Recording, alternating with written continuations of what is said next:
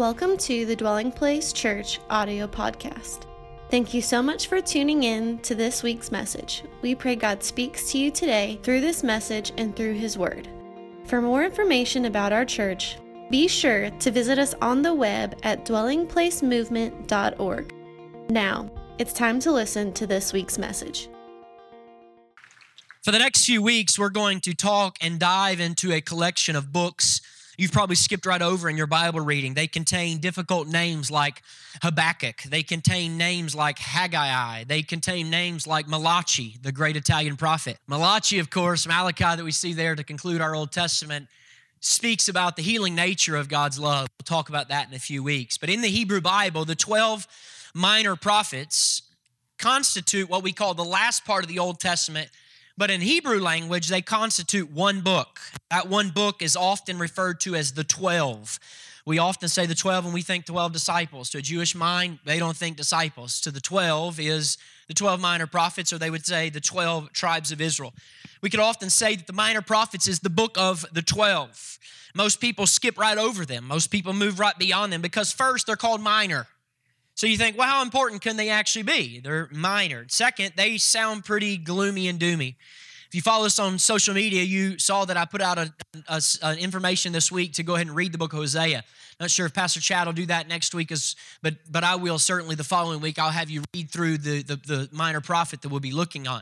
And if you began to read, read through Hosea over the last few days, what you saw, you may be come across that reality. It can be a little gloomy and doomy when you read the minor prophets. But these 12 books are not called minor because they are unimportant. They called minor because they are short. And we all like short things, right? Prophets like Isaiah and Jeremiah, prophets like Daniel, prophets like uh, Ezekiel, they wrote these long books. But the minor prophets were more like uh, the most read blog post of the, the, the old age, okay? They were the ones that we, they were the circulating Facebook articles.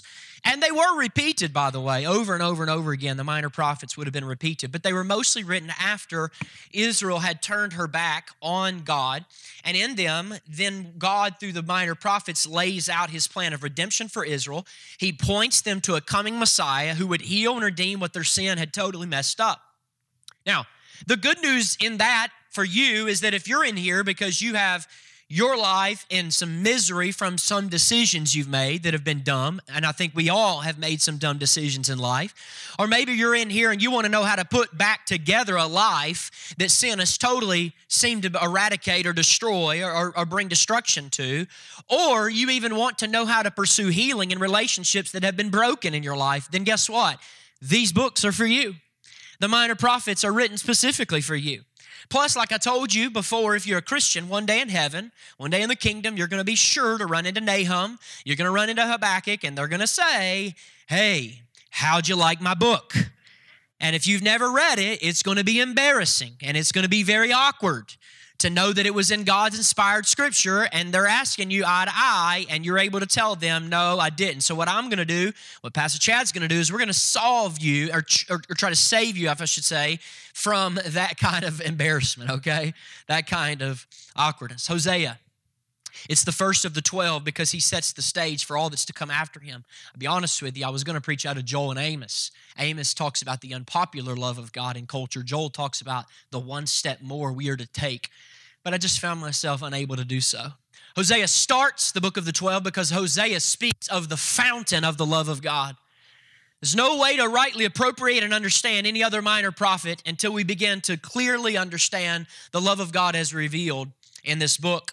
In his book, Hosea's book, he gives us one of the most bizarre yet riveting illustrations of what God's love for his people actually looks like.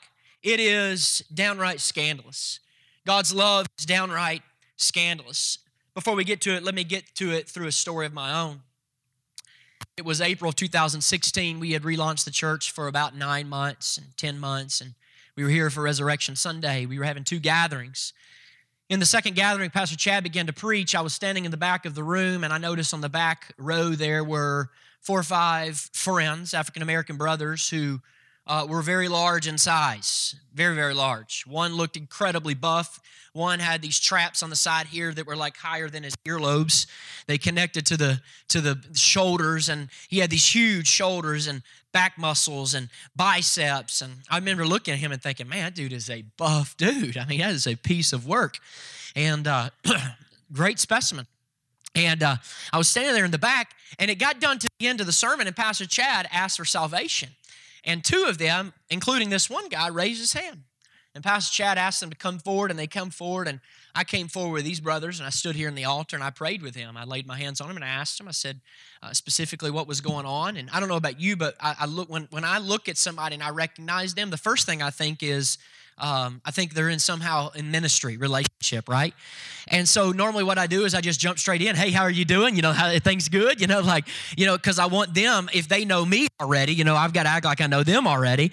And then he's looking at me. It's like, hi there. You know, I'm like, well, obviously maybe I don't know him. He just looks familiar in some other way. So the gatherings get done. I go out in the lobby and um, and I totally, totally start chewing on my big toe, mustard, ketchup, mayonnaise, and all. Right. I'm standing out there in the lobby and I go up to this man and I say to him, I said, you know, what's going on? You know, and himself and uh, and I didn't, I, I said, you know, you know, you, you've got to with your stature and physical stature, you've got to play football. And he said, yeah, I play football. And I said, really? I said, where do you play football? And he said, uh, I say, I, I, play in Atlanta. And I said, oh, so like one of those semi-pro teams, you know, like one of those, like, like one of those, you know, like you put the pads on, you play. Is it like, is there girls involved in the league too? You know, because they have that up in Tennessee. They have this, this inter-co-ed league, right? And so I'm thinking like, you know, and he's like, no, Atlanta. And when he said Atlanta, it hit me. I'm looking at the fifth pick of the previous year's NFL draft, Vic Beasley Jr., who came from Clemson University, who is here on Easter, who literally about set the sack record league that year in the NFL as, as his first year as a defensive end, 44 for the Atlanta Falcons. And everything I could do, I tried to get out of that conversation. I'm getting back, I'm trying to reel as quickly as I can backwards, right? I mean, I just felt like overwhelming sense of if you understand what I mean, right? We had this great conversation. Of course, I'm not trying to say that, you know, he's the best NFL player of all time, although I still love our Atlanta Falcons. We need some great help. I just coming to say all that to say that when, when it comes to celebrities, when we get around them, a lot of us, we don't know how to act. Right? I met I met uh, Ted DiBiase, Bret the Hitman Hart. I met the giant at Planet Hollywood in Nashville as a kid, and I, I got the little placemat and a pen, and I went over to him after he ate three plates of burgers, and I went over to him and said, "Man, I've got to get your, you know, WCW, WWF fans, come on, back in the day," and I got the the pen and, and had him write. But we don't know how to act sometimes when it comes to celebrities. We become groupies. Everybody say groupie. groupies are people who pay a lot of attention to a celebrity who doesn't pay them any attention at all. A groupie is a person who pays a lot of attention to a celebrity who doesn't pay them any interest or attention back. We're paying attention to someone who's not paying attention to them. Some people are like that with movie stars. Some people are like that with singers. There's a lot of young teenage girls today that are in love with Ryan Gosling or Bruno Mars or Brandon Murphy. And you adults, you don't judge, right? Some of you ladies, you were in middle school and you were convinced. You were convinced you were going to marry Donnie from New Kids on the Block. Some of you adults, you were convinced you were going to marry JTT in Home Improvement. Jonathan Taylor Thomas. You were going to go to the concert and you were going to stand in line with all the other girls wearing two tops and parachute pants. And you were going to stand there. And when he walked by, you would scream, I love you, Donnie. And all of a sudden, that his ears would catch, you know, your voice. And your hope was that he would turn to you and he would lock eyes and you have a moment of enchantment. And he would say, You got the right stuff, baby. And you're the reason I wrote this song. And then you were going to get married. And you were going to move to Malibu. But unless your name is Kim Fey or Jenny McCarthy or whoever he's married to now, I don't keep up with Donnie anymore. That never happened. Instead, you married Phil from accounting. He's a responsible man who's a slightly overweight, he's balding, and he wears penny loafers. And now you probably look at middle school girls dreaming about Bieber or Timberlake and you think, sorry, sweetheart, it ain't ever going to happen. And maybe you even say that with a little hint of bitterness. but that's okay because part of discipling the next generation is teaching them to live on planet Earth. But life is too short to be a groupie.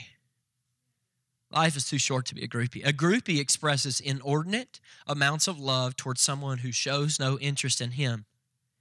One of the most mind blowing things in Scripture is that we see God taking the posture of a groupie with the sinful human race. He's a groupie for humans. God's a groupie. He shows an inordinate amount of interest in people who never have interest for Him, who never pay attention to Him, who never open up their hearts to Him, who never listen to Him, who never keep their eyes on Him. Now, not of course in the way that God is enamored with our greatness, but in the sense that we see from the first pages of Genesis to the last chapters of Revelation, we see God reaching out incessantly to a group of people who pay Him little attention. Which brings us to the book of Hosea. Hosea gives us the most mind blowing view of the love of God and one that I think, quite honestly, in our human reasoning, is too impossible to really believe. Hosea chapter 1, verse 2. Let's begin. Hosea has, he goes down in history as the man who receives the worst ministry assignment ever. He said in Hosea 1 and 2, when the Lord first began to speak to Israel through Hosea, he said to him, Go and marry a prostitute and have children with her. Now, you ministry students in the room, how would you like to get that assignment upon graduation? All your friends are getting assigned to ministry positions, churches, teaching posts, and you're told to go and marry a prostitute who will continue practicing prostitution. That's the assignment he was given. And he says, Why do I give you this assignment? Because this will illustrate how you, Israel, acted like a prostitute by turning against the Lord and worshiping other gods. See, understand, church, spiritual adultery is the primary biblical illustration of sin. It's the most gripping analogy because few things tear your heart out as much as a spouse who commits adultery against you. It's got to be the most painful thing. Adultery is a betrayal of love. Adultery is when you give to someone else what you should only find in your spouse. Interestingly enough, one of the primary sins that God identifies in Israel is that she consistently looks to other nations for help instead of her own God. Look at chapter 5 and verse 13 says the exact same thing that, that Israel kept on looking for other nations. if you can give me that water. when Israel and Judah saw how sick they were, Israel turned to Assyria. Thank you, brother. So much. He, he was, they, were, they were constantly looking to other nations. This was a, a betrayal of love. When Israel felt afraid, when Israel faced financial worries, rather than turning to God, they ran to Egypt, they ran to Syria, they ran to somewhere else, and they said, You got to help us. We need your help. Now, that may not sound that immoral, but see, something else had replaced God as their trust. Listen to me, church. Our primary sin is that we let other things take the place that God alone is supposed to occupy in our hearts. That's our primary sin that God is supposed to occupy every place in our heart, and we allow other things to occupy those places. So ask yourself this morning where do you turn when you are worried? Where do you turn when you're worried? For example, you're in here and you're single and you really want to be married. Do you patiently look to God doing things His way, or do you think take things into your own hands and do them your way? Like, for instance, we have people who come to this church every week who are living with someone that they're not married to. And the reason they're doing that is because they don't want to do it God's way. So they've taken matters into their own hands. And the primary, primary immorality here is not premarital sex. Do you know what the primary immorality is? It's the refusal to trust God with a future spouse. That's the primary immorality. It's not just the actions we take. Where do you turn when you're stressed? Where do you turn when you're stressed? Do you turn to alcohol? Can you not wait till you get home so you can take a drink? Men, where do you turn when you're stressed? Is it a hobby that you indulge in at the expense of your own family? Is it shopping? Do you go and run up the credit cards to do all that you can? Is it food? Do you eat out of emotional binging to do all that you can to, to, to fill a void? The primary sin is not the drunkenness. The primary sin is not the spending money. The primary sin is not the hobby you're doing or the excess spending. The primary sin is in the fact that you turn to something else for comfort besides God who promises comfort. that is the sin. Or one more take your finances. What do you look most to for financial security? You know, one of the reasons why God makes such a big deal about tithing your first fruits back to God, 10%, is because it reveals who or what you really trust with your future. When you tithe, you're saying to God, I trust God with my financial future. Do you think God asks us to tithe and give because He needs our money? God doesn't need our money. And listen, God's not testing your generosity. He's not doing that. He's not testing your generosity. That's not what God's doing. We are supposed to trust God with our future, which means that we joyfully give away 10% as a way of saying, I trust you, God, to take care of me. Who do you trust for your security? Do you trust your own money or do you trust God for your security? But if you trust in money for your future security, of course, you will never be able to give money away because that's what you depend on for the future. So you know whether or not you trust God for the future or your money for the future depending on what you do with the money. It's that simple. There's no other way to get around it. No other way, scripture, to get around it. Do I trust God with my future? Do I trust money with my future? And when you say that, you really reveal the real immorality. And what is that? The real immorality is not holding or withholding 10%. The real immorality is that you tr- that, that the trust you should be putting into God, you've put into money. And you, like Israel, have been running down to Egypt and Assyria asking for foreign gods to help you financially. And God wants to be the source. He wants to be Elion. I told you, my pastor friend, he had a couple in his church come up to him and said, uh, We just don't know about this tithing thing yet. And he said, Here, I'll make you a deal. He said, I want you to write at the beginning of the month 10% of what you make, your gross income. He said, I want you to give the check to the church, write it to the church. I'll go put it in my desk. And at the end of the month, if you don't have enough money to be able to cash that check, I won't cash it. I'll come back to you at the end of the month and I'll say, you know what? I'm going to give this back to you. That way the check won't bounce. And they said, okay, that sounds pretty good. And he said, shame on you. You'll give your money to a man and a person and invest in him, but you won't do it to a God of the universe and believe that he cannot give back more than men can ever give. See, we trust men with our money more than God. It's a lack of trust. That's the real immorality. That's the immorality. God was to be our joy. God was to be our delight. God was to be our confidence. God was to be our trust. But Israel, like the prostitute, sought those things in something or someone else, and our betrayal of God broke his heart. So God says to Hosea, I want to illustrate that to everyone. So go love a woman who will be unfaithful to you.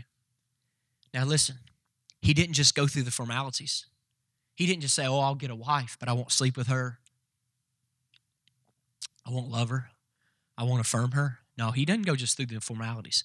Hosea goes, verse 3 went and took Gomer, the daughter of Diblaim, and she conceived and bore him a son. Follow the scripture with me. To make matters worse, the girl's name is Gomer. If you're looking for biblical names for your daughter, I would not suggest Gomer. Okay? I only know of one Gomer, and it was a dude. And he was a goofy, goofy Marine guy on Gomer Pyle. He's a private. So Hosea doesn't just go through the formalities, he genuinely tried to love her and start a family with her. But shortly thereafter, Gomer returns to her old ways. Look at verse 5, chapter 2. She goes back to her prostitution. And in chapter 2, verse 5, he says, She said to him, I will again go after my own lovers. She's saying to him, I'm going to go after my own lovers. And here's the crazy part she does it in broad daylight, where everyone asks, Isn't that Hosea's wife? that prostitute there, isn't that Hosea's wife? And eventually she leaves Hosea for some man who pays her for sex. To make matters worse, the new guy abuses her, destroys her. Hosea pleads with her, Come back, come back, come back, come back, Gomer, but she won't. Insanely, she won't come back. Verse 8, chapter 2. He even gives the man that she's living with money to take care of her he goes to the man who has who is destroying her and says, Hey, just take care of her needs, please, while she's a sex slave. Just please take care of her needs. Just and she is now being supported by the husband, her husband, through the vessel of the one abusing her. That's what's happening. He's giving resource.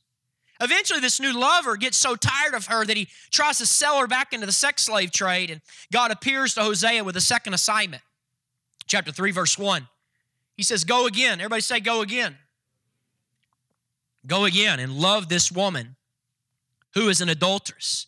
Keep in mind, will you, that Hosea is a real person. Hosea is just like you and me. What had to be going through his mind? Buy her back, God? Are you serious?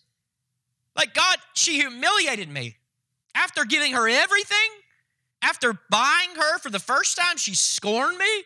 She embarrassed me. Why would I go after her again? But God was trying to make a point. Look at verse 1. Even as the Lord loves the children of Israel, though they turn to other gods. And so Hosea went to the auction. If you read commentators, they make this very clear. Scholars say Gomer would have been stripped naked. Hosea would have walked into an auction with his wife nude. Potential buyers would see what they're getting. Potential buyers would be surrounding about her, leering at her, staring at her to see what they're bidding on. And here, in the midst of a crowd of men who only want to take advantage of her body, stands Hosea, who, Hosea, who just wants to love her, who wants to clothe her, who wants to protect her, who wants to give her dignity and provide for her needs. And Hosea is in the gut wrenching, heart wrenching process of pursuit of a wife who will not keep paying him attention. Which leads me to the first reflection on the love of God God's love scandalizes us. God's love scandalizes us. Any of us in Hosea's situation would have felt perfectly justified in walking away from that marriage. Sometimes I hear people, they say things like this How could God have the audacity to judge us as humans? As if God's anger towards us and our sin is too harsh. But anytime we are put in the position similar to what he's in, we rage with righteous anger. So our spouse does that to us, we rage. And yet God kept coming for us. God keeps coming for us. What Hosea was doing, by the way, was not required by Hebrew law. Can I make that point? In Leviticus chapter 20, God said that a man in that situation could divorce his wife, get people around her, and then he could have his wife stoned for her unfaithfulness. And yet, it was a divinely de- appointed loophole. But you know what God's not looking for when He pursues us? He's not looking for loopholes to get out of it. No, He ain't looking for loopholes. He's not going after, I, I, I, I, don't really want to do it. No, I want to do it at all cost. I'm not looking for loopholes. And His love drove Him beyond the legal requirements of the law. That's Christianity. The love driving us beyond what's even expected. He could have very easily walked away. I'm going to turn from it and faithfully and fully justified. Yet inexplicably, inexplicably God set his love on us. 11, uh, chapter 11, Hosea chapter 11, verse 8 might be my favorite verse in the Old Testament. He said, Oh, how, oh, how can I give you up, Israel? How can I let you go? My heart is torn within me. My God, look at that verse. How in the world can I do it? I love that verse because it shows something absolutely staggering about the love of God. God has so united his heart with us that he can't let us go. God, who created all the sun, moon, and stars, yet he is in love with you, you personally. God, who loves and created all of the world, he created earth, which is a, a planet, and a, which is only a speck of dust in the midst of a bunch of other specks of dust, and you are a speck of dust on top of that speck of dust in one city that's a speck of dust and a speck of dust called a nation. And yet God says, you know what? I am uniting myself with my scandalous love to come after you. I recently talked with a theologically minded young man. He didn't like us singing the song, What a Beautiful Name It Is. The reason being because there's a phrase in it the phrase in that song says, You didn't want heaven without us. And he came to me and he said, uh, It makes God sound needy. I don't like that. You didn't want heaven without us. It makes God sound like he has needs, like God needs us to be happy. And I understand the concern, but go back to that verse. How can I give you up? How can I let you go? I don't want to be God if I'm God without you. That's the position of the gospel. How can I let you go? How can I give you up, Israel? And according to this verse, God has so bound up his happiness in ours. And then that how you feel when you love someone? I told my wife the other day, I don't know if I'm if I'm going by fathering terms, I'll ever be happy ever again in my life. Now that doesn't that sounds sadistic, but listen to me. I have three kids now. As a father, I can only be happy, as happy as the happiness of the lowest level of happiness in my children. And I will never be happier beyond that. That's what fathers do. They're bound up in the happiness of their children they have united themselves fully to their children. Never be happy again? This is how God feels about us. But what's amazing is that we weren't his children. we were his enemies. In the, the, the book of Ephesians, the Bible says we were children of wrath. Listen, for God to go after us isn't like God, isn't like me going after one of my daughters, God forbid one day if they turn if she turns her back on our family. God going after us is like welcoming is like me welcoming a murderer of one of my daughters into my family to become my son. That's the love. Theologian J.I. Packer said these words by his own free voluntary choice. He didn't have to do it. God will not know perfect and unmixed happiness again until he has brought every one of his children to heaven. He's united his happiness with ours. I've heard it compared to adoption. Some of you in the adoption process, when a family adopts, it's not that they were unhappy before they adopted the child. By the way, if you are unhappy before you adopt the child, that's no reason to adopt the child. Let's make that clear. You never need to adopt a child because you're unhappy in your marriage or the fact that you don't have kids. No. But from that point forward, when a family adopts a child, they bind their happiness to the happiness of that child. I won't be happy until that child's happy. And in one sense, the friend who came to me after church was right. God didn't need us. God was happy before He made us. But but and, and we would have never been justified. Uh, uh, we would have been justified had He destroyed us, if if you will, after He after we had sinned. But God so wrapped up His emotions in our pain that He could not be happy until we were happy. God's love scandalizes us. Here's the second thing I learned about God's love. God's love, number two, eviscerated Him. Sorry for the SAT word, but I couldn't think of another word. I had no other words. You know what eviscerated means? It tears your heart out. God's love tore Hosea's heart out of his chest. God's love eviscerates us. What do you mean? Purchasing Gomer the second time evidently broke Hosea financially. I've preached from Hosea several times. I came across something in preparation for this one that I've never come across before the financial cost it took of Hosea. Say, Craig, what do you mean? Here's how I know it decimated him financially. Go to chapter 3, verse 2. Look at the scripture says. So I bought her for 15 shekels of silver and a homer and a purchase of barley and a lethech of barley. Scholars say that 30 shekels was the going price of a slave in those days. So the fact that Hosea could only come up with 15 shekels. He had to pay the rest in kind. What does that mean? It indicates he didn't have the rest, so he paid everything he had financially, and then he gave everything else he could find to his possession. So he didn't have 30 shekels of silver, he had 15 shekels of silver, and then he paid the rest in kind. He emptied his savings account. Who, of course, does this point forward to?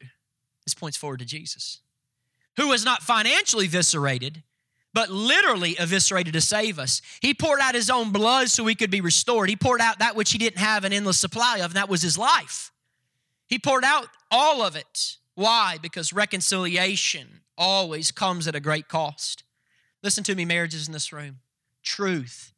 Truth is the most costly thing for your marriage, but truth alone is the only thing that will heal your marriage. Listen to me. Reconciliation never comes at a minimal price.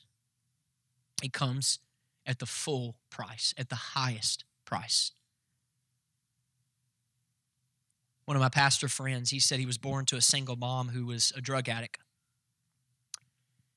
He said, My grandmother pled with my mom to stop because she was destroying not her own life, but now destroying her son's life as a drug addict.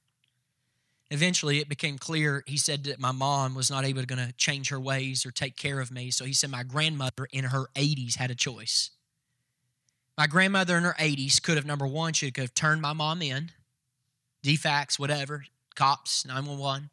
Number two, she could have put us up, our, my, me and my siblings, for fostering or adoption. Number three, she could have cut her daughter off and she would have been justified. Number four, it, it, it, she could have she could have ton, totally turned her out of her life, but it would have removed the possibility of reconciliation. It would have removed that possibility. And so the, my grandmother didn't want to remove the possibility of reconciliation from her mom.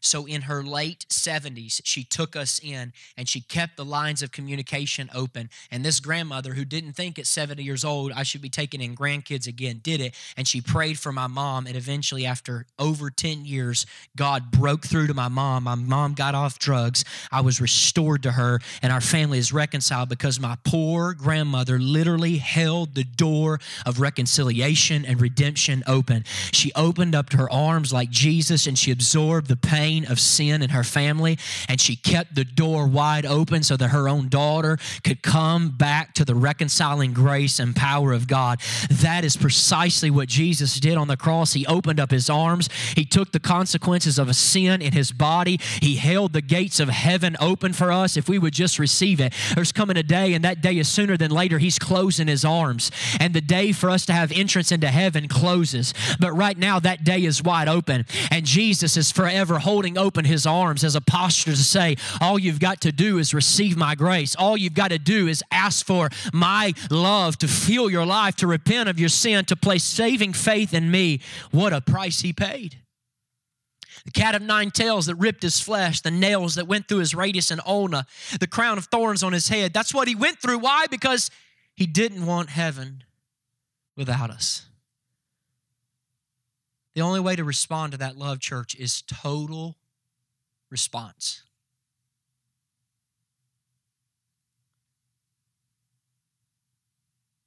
You can reject him as a phony and a fraud, and you can walk away, or you can fall down on your knees in adoration and surrender the only response you cannot have is boredom, and 90 plus percent of American Christians are bored with his love because they've never really felt it. They've never really understood it. The only any appropriate response to that love is boredom. I have way more respect for people who call Jesus a fraud and turn from him than I do for someone who says they've experienced it and are bored with it. But please, do not patronize God with half hearted commitment or lethargic worship because He's worthy of so much more than that. God's love scandalizes us. God's love eviscerated him. Number three, God's love persists till the end. God's love persists until the end. Craig, what do you mean? Chapter 3, verse 1 is the recurring theme of Hosea. Go again, go again, go again love this woman who is an adulteress. And again and again and again. Go again. Go again. Go again. Go again and again and again and again. Don't give up on her because I'm not going to give up on you either, Hosea. Go again. Go again. Throughout the book of Hosea, understand this. I can't go through every t- chapter, but I wanted to give you a whole scope of the book. The book of Hosea points to two events. Everybody say two events. One is in the past, one is in the future. That's what the whole book does as examples of God's salvation. The first event that it points to is the one in the past. What one in the past does it look back to where God redeemed, redeemed Israel out of slavery to foreign gods from Egypt? How did he, how did he redeem and, and deliver Israel? He did through the blood of the Passover lamb. You remember this, right? The blood on the doorpost, the death plague, right? And so he delivered Israel out of her bondage in Egypt. Hosea says that serves as the pattern of how he will deliver his people in the future. I never saw this again either. Scripture is just, this is magnificent, folks. This is just the kind of stuff. This is just magnificent. And in Hosea chapter 11, verse 1, he says, I've out of Egypt I've called my son. Out of Egypt I've called my son. Do you know what that is? That's pointing back to a redemption issue that took place in the Passover, but what happens in Matthew chapter 2 verse 15. Matthew quotes Hosea and this prophecy as being fulfilled when Joseph and Mary had to take Jesus down to Egypt just shortly after Jesus was born because Herod was trying to kill every baby under 2 years old. And several months, maybe years, we're not for sure, later God brought Jesus back out of Israel. So he says, "You had a past redemption, but when my son comes out of Egypt, I'm going to do a whole second type of saving." Saving. Woo! I saved you once, Israel, but I'm going to come again. And the way that you'll know my saving is coming is my son's going to come up out of Egypt. We see this in the person of Jesus. This is the sign God is redeeming again. It's amazing a prophecy, amazing prophecy. But the takeaway for you is this God did not give, on, give up on Israel when he failed him and when she failed him. In Hosea, he says, I redeemed you the first time, you forgot about me. But I'm coming back for you, and this time I'm not going to purchase you with lamb's blood on a doorpost. This time, I'm going to pour out my blood on a cross. And this, my friends, is how God continues to feel about you. Is it hard to believe this in seasons of your life? Yes, this pastor would admit it is hard. When you're suffering, it is hard. It's hard. But this is how God feels about you. When you fall back into his sin, God says to his son, Go again, Jesus. Go again, Jesus. Go again, Jesus. When you forget him, he says, Go again, Jesus. Go again, son. When you turn your back on him, go again, son. Go again, son. When you fall back into the same sins God delivered you from in 2002, go get him again, son. Go get him again, son. When you go back into the sin of your past, go get him again, son. Go get him again, son. When you're feeling the pain and the heartache that comes from stupid, sinful choices you made, go again, son. Go again, son. Go again, Jesus. Go again, son. Go again. I will never, ever give up on you. And some of you ask, what if I keep rejecting him? Oh, yeah, yeah. He won't force himself on you. Scripture says we can harden our hearts to him and reject him. But you listen to me. Listen to me, friend. The last voice you will ever hear as you step off into the abyss of eternity is God saying, You don't have to do that. Just turn back to me. Do I believe God does that to the very last moment of a person's life? Yes, I do. You don't have to do that. All you have to do is look up. And if you'll look up, He stands ready to receive you. Even right now, He does. Right now, Jesus stands ready to receive you in this moment. Listen to me. Listen to me. If you're a Christian in this room, you, listen to me. Your sin, your bad habits, your struggles, your, your past, None of those things can send you to hell. The only thing that can send you to hell is your unwillingness to look up and receive grace. Your sin cannot send you to hell because He already paid for it. The only thing that can send you to hell is your unwillingness to look up. Your unwillingness to receive grace.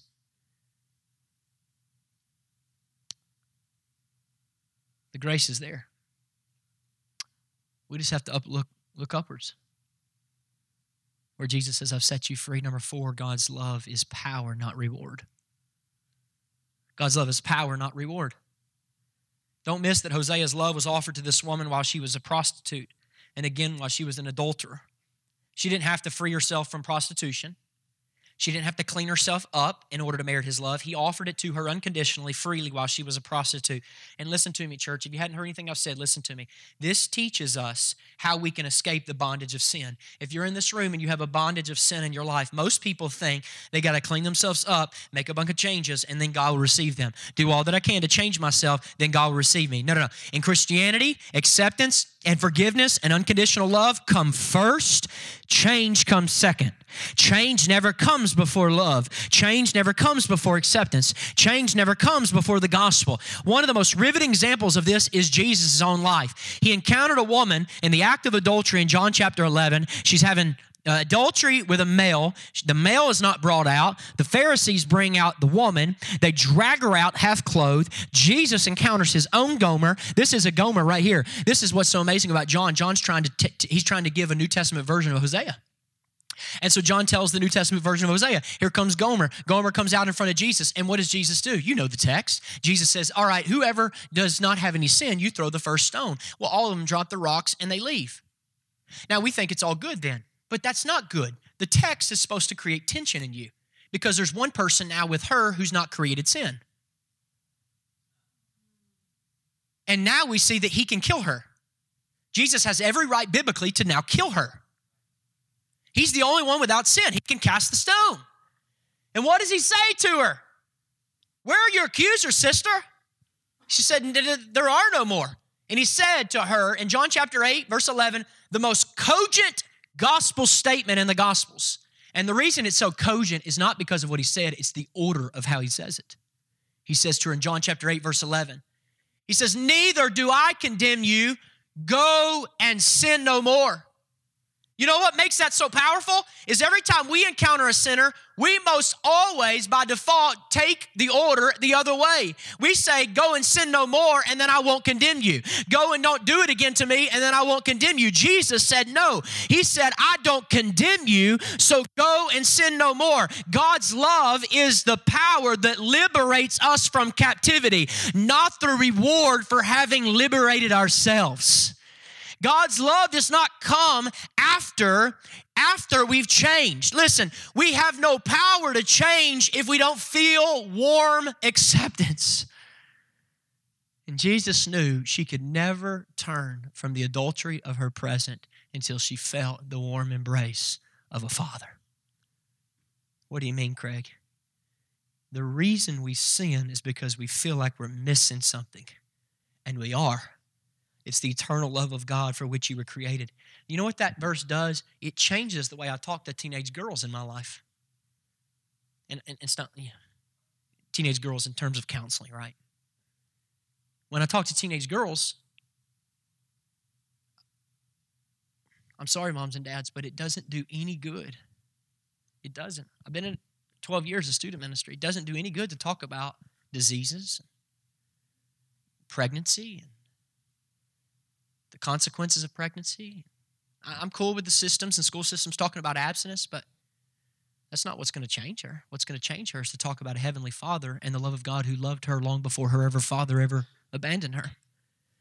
So I don't care what you teach a girl about the physical part or about not doing it. If she has a heart that's devoid of the love of God, then she will never, ever, ever not allow that young man to place his hands on her and do whatever he wants to her because she's willing to pay a high price because she's so hungry and so empty.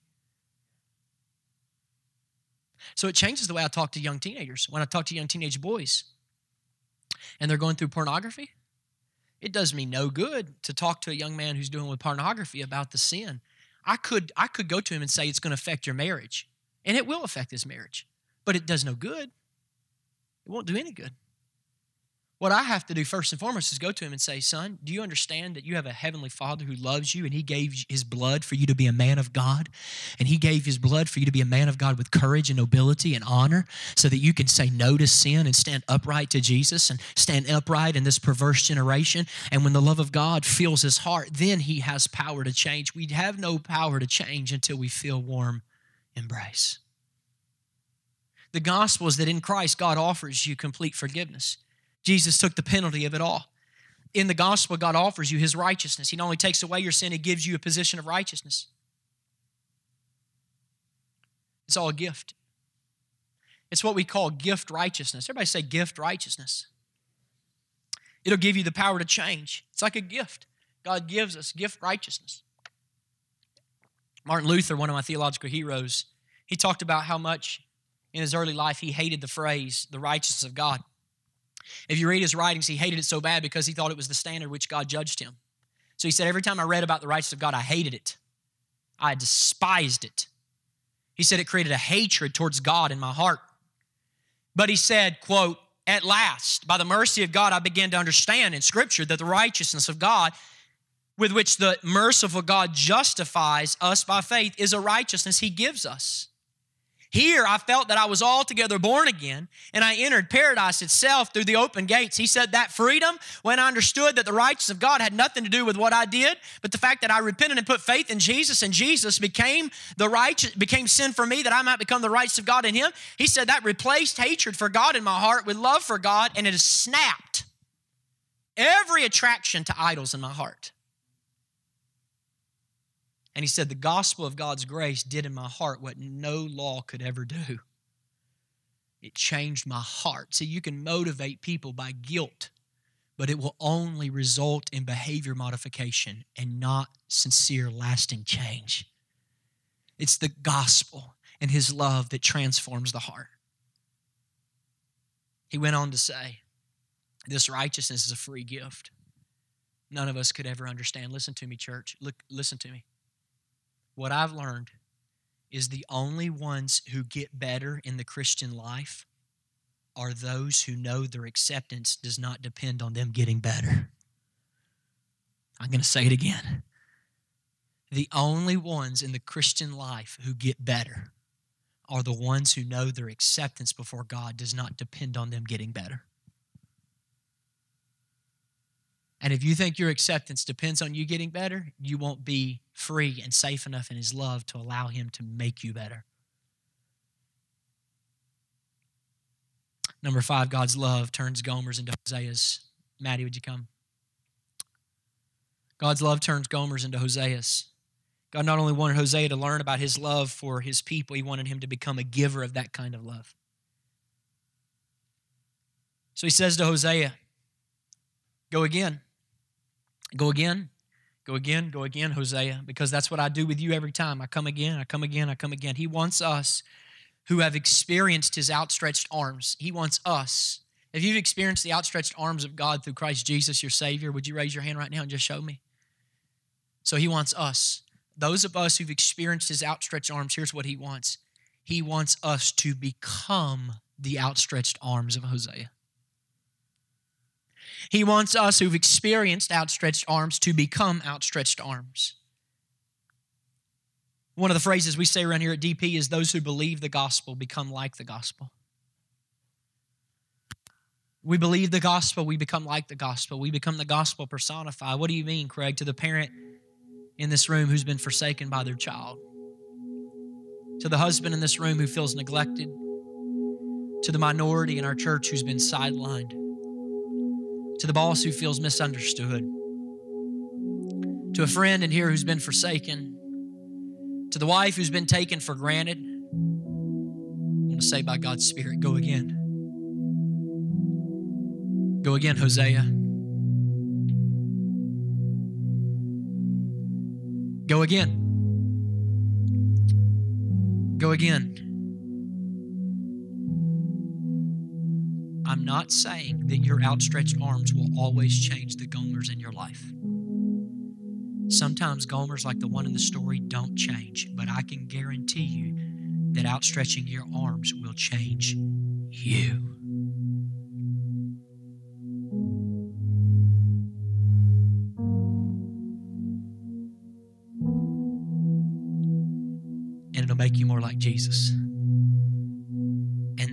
God's objective for you from the beginning. Romans 8:29 for God foreknew those he foreknew he predestined to be conformed to the likeness of his son. Why? That his son would be the firstborn among many brethren. We know that all things work together for the good of those who are called according to his purpose. Listen to me. Look, look, look, look. All things work to good. All things work together for the good. Do you know who those all things are?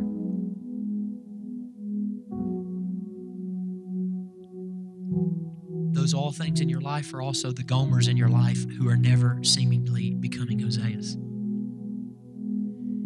God uses the Gomers in your life to make you more like Jesus. Listen, even if those Gomers never surrender, that's not the point.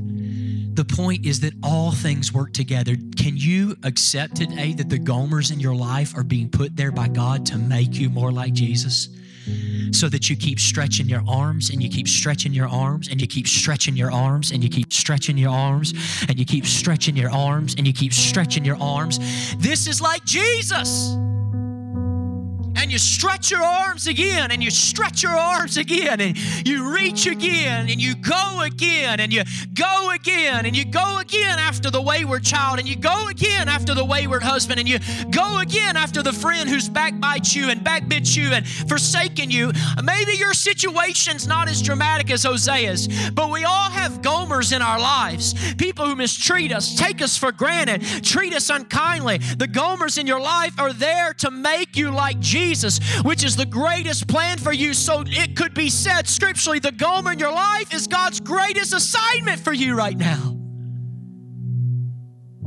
to make you like your son. That's painful. The Bible has what we call self authenticating love. You know what that means? When you finally see God's love, you crave it, you desire it, and you become it. And then people realize this is not just something theoretical you believe, you become like His love. That's why it's self authenticating. When you finally see it, you will come like it. I've never met anybody who's seen God's real love and not wanted to crave it. So Donald Grey Barnhouse said this. He said, the, the pursuing love of God is the greatest wonder in the spiritual universe. We see this love at work through the heart of Hosea, we may wonder if God is really like that. But He is. Think about it. Many years later, He would give man the ability to form the iron in the ground. He formed. He would give him the ability to form that iron into nails and to fashion the trees in the field that He had created and given to Adam and Eve to create it into a cross. Then he stretched out his hands upon a tree and allowed us to nail him there. And in so doing, he took our sins upon himself. This is our God, and there's no one else like him. Amen. And when you see him, and when you see that, you'll start to become like him. You'll become a Hosea to the Gomers in your life. Listen, church, if we think reaching this city and this community is going to fit into our nine to four lifestyle, we are sadly mistaken. Living the life of an Hosea means you're going to wake up and you're going to walk into streets of your life that no men of God or women of God ever have any right to be there, the culture will say. And you've got to be willing to say, I'm not caring about my reputation anymore. I'm not caring whether or not somebody rejects me anymore. I'm not caring whether or not somebody thinks and deems me inappropriate anymore. You know what I'm doing? I'm a Hosea that's searching out. People say, Why are you here? I don't know why I'm here other than I'm overwhelmed with the love of God for people who desperately need His hope. I, it'll put you in places, it'll keep you up in the middle of the night, it'll cause you to do things in your heart and sacrifice that no one else in their normal right mind will seem to do. But let me tell you something. When you've been a Gomer long enough and the love of God comes after you again and again and year after year after year and saves you, you will be bent on a mission to become a Gomer or become a Hosea for every other Gomer in your life. It won't fit onto your nine to five, it won't fit into your nice, you know, neat and nice schedule, but it will cause you to say, you know what, I'm willing to sacrifice, I'm willing to reach to you, I'm willing to love you, I'm willing to care for you, I'm willing to reach out to you. Maybe the hymn writer says it best. I stand amazed at, in the presence of Jesus the Nazarene and wonder how he could love me, a sinner condemned unclean. He took my sins and my sorrow and he made them his very own. He bore my burden to Calvary and suffered and died alone. How marvelous, how wonderful my song will ever be. How marvelous, how wonderful is my Savior's love for me.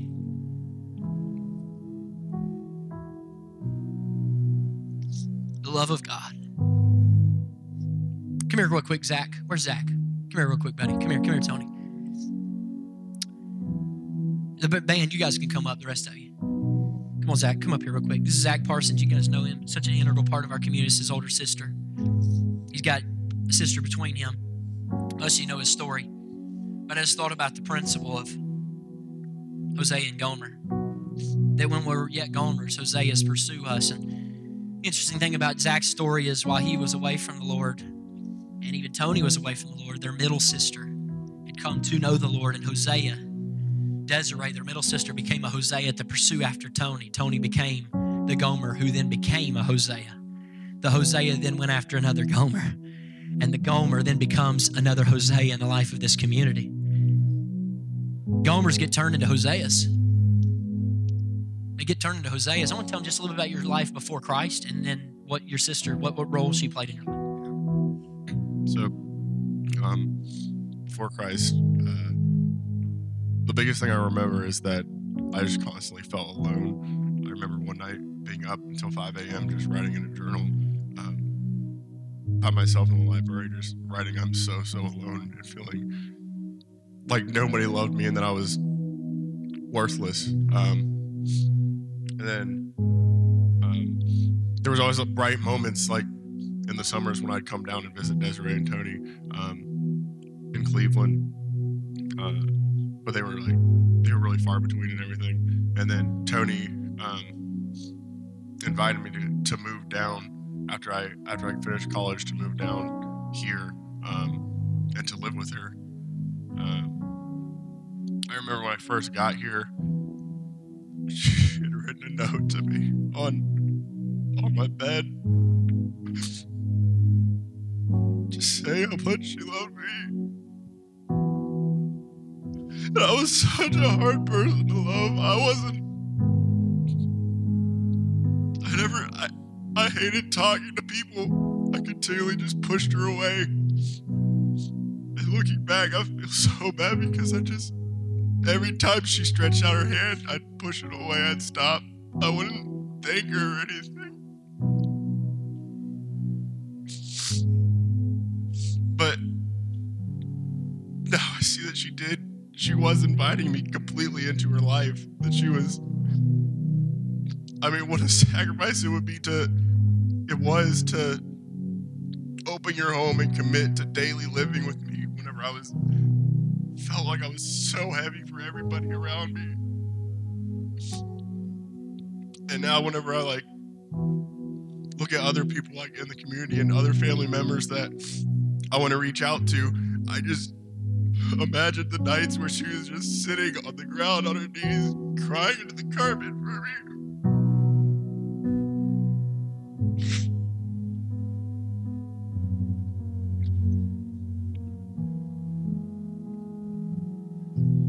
Now, isn't that amazing? I mean, it's something to celebrate. Now, Zachary has not just become and liberated from the Gomer situation, it's become a Hosea and is a life giving source in this community. So, the raw and realness of this is the hope and desire we have of hundreds of thousands of millions of other Gomers in our community who need Hoseas to stand in the gap. There's no way that we can say we've really encountered that love if we don't become Hoseas searching for those who need that love. There's no way. So today, I'm going to invite you to stand with me, lift your hands to the great Hosea, and allow him to commission your soul again. Allow his love to fill whatever void, whatever area of your heart that needs that feeling. But more than that, to then commission your soul to say, Lord, I, I want to make an impression. I want to make a mark in my point in history to become a pursuing Hosea for those who desperately need your grace. Thank you so much for listening to this week's message.